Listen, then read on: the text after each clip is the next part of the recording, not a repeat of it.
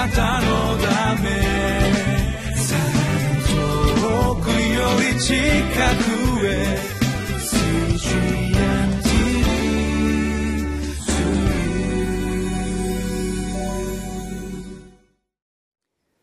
リビングライフの時間です。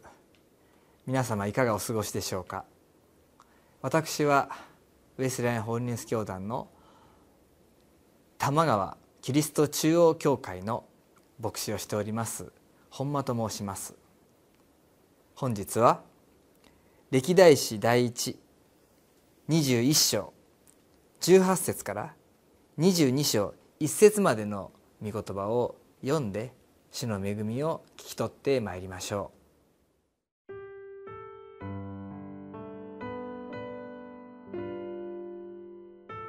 歴代史第一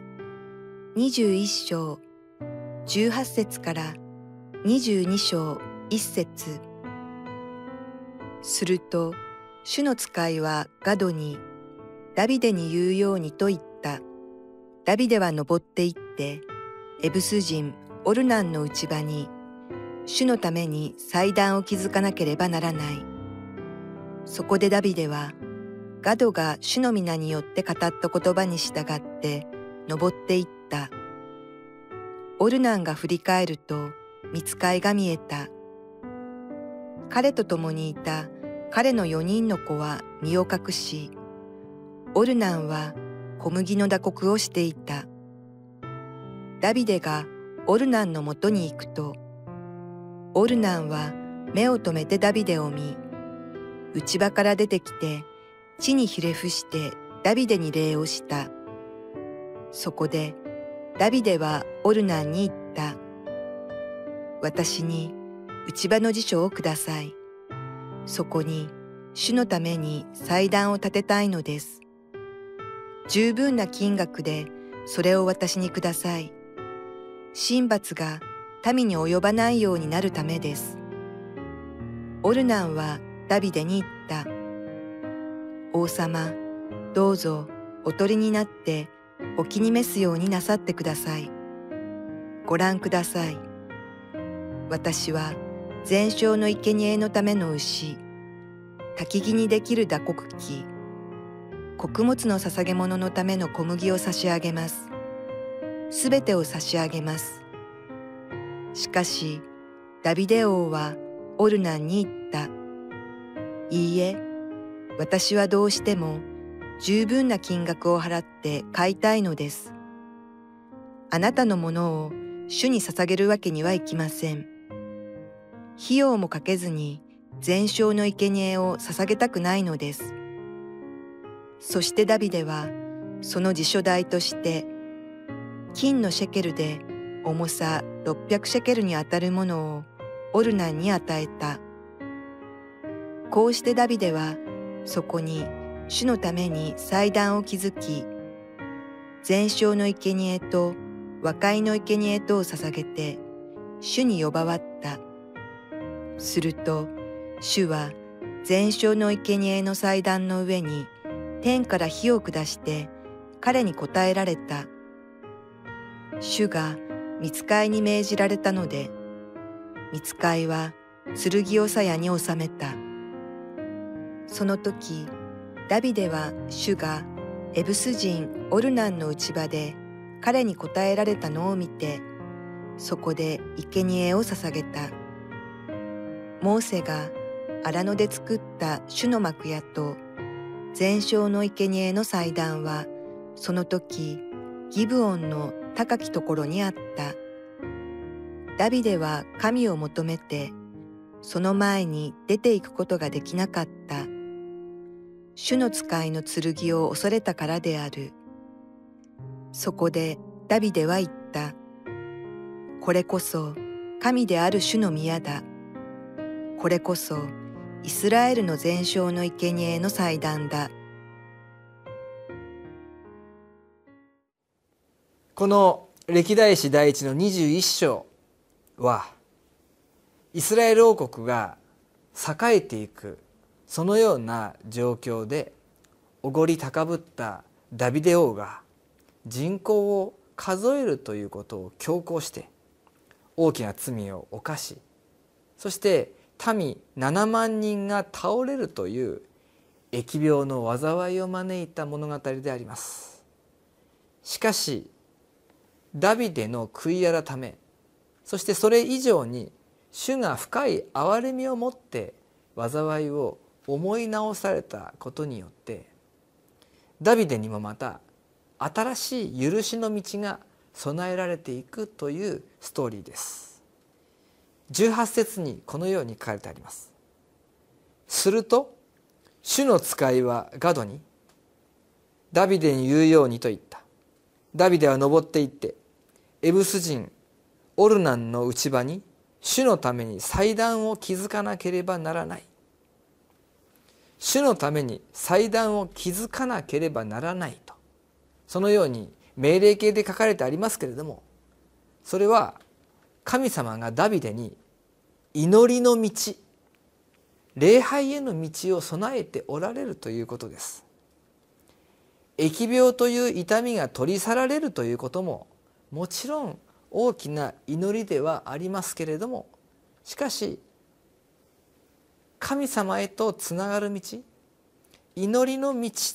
というものがもう一度立て上げられていくことが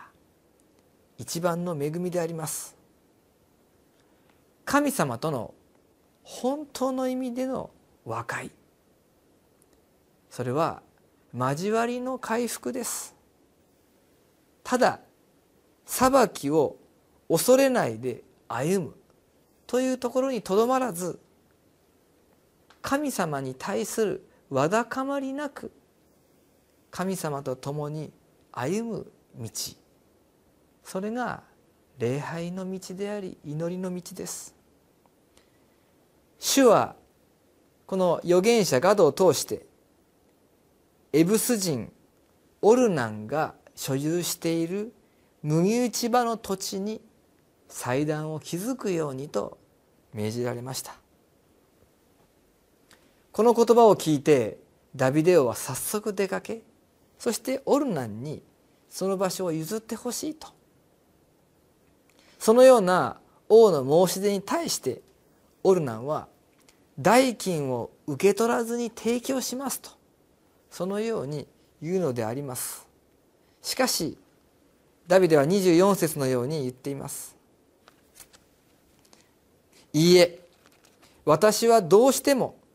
十分な金額を払って買いたいのです。あなたのものを主に捧げるわけにはいきません。費用もかけずに全焼の生贄を捧げたくないのです。そのように言ってダビデがオルナンから買い取った場所には祭壇が築かれ、生贄が捧げられました。そこに天からの火が下り、その捧げ物が確かに神に受け入れられたということが示されたのであります。ダビデたちは礼拝を捧げ、そしてその礼拝を主が喜んでお受けになったのであります。御使いによってイスラエル中にもたらされていた疫病の災いも収まり、この災いが取り去られて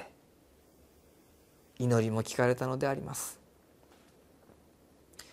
このダビデが罪を犯し、そして大きな災いがもたらされ、しかし悔い改めのうちに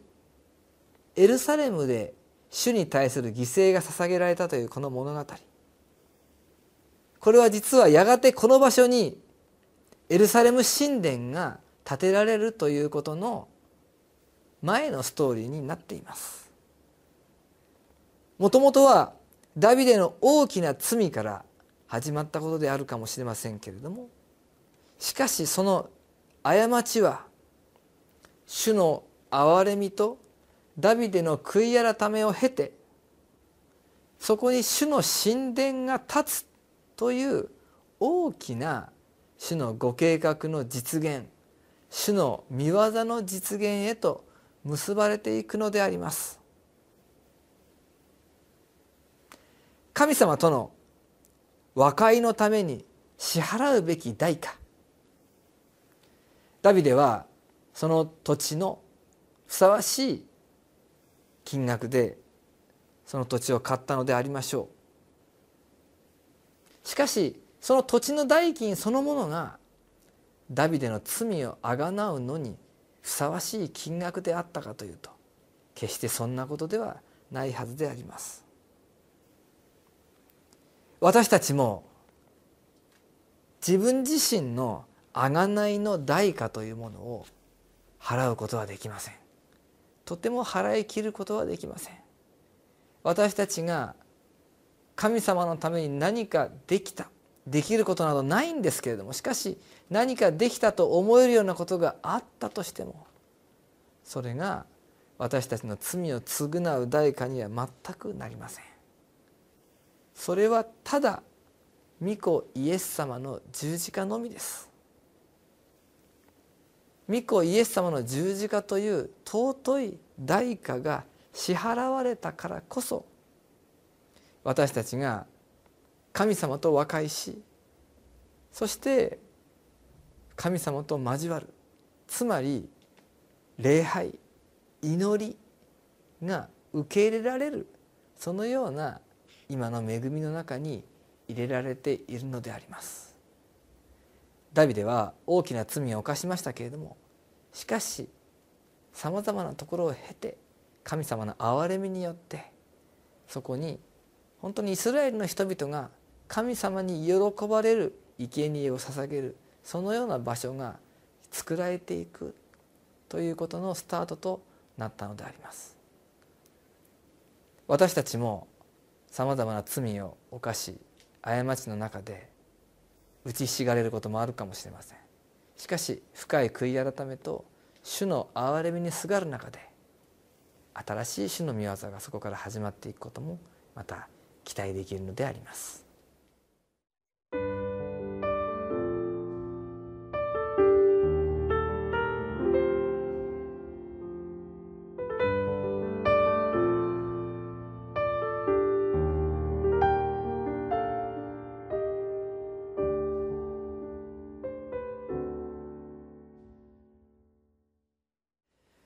新約聖書に、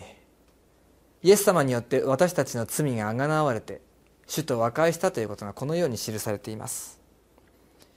その十字架の血によって平和を作り、御子によって万物をご自分と和解させてくださったからです。地にあるものも天にあるものも、ただ御子によって和解させてくださったのです。あなた方もかつては神を離れ、心において敵となって悪い行いの中にあったのですが、今は神は御子の肉の体において、しかもその死によって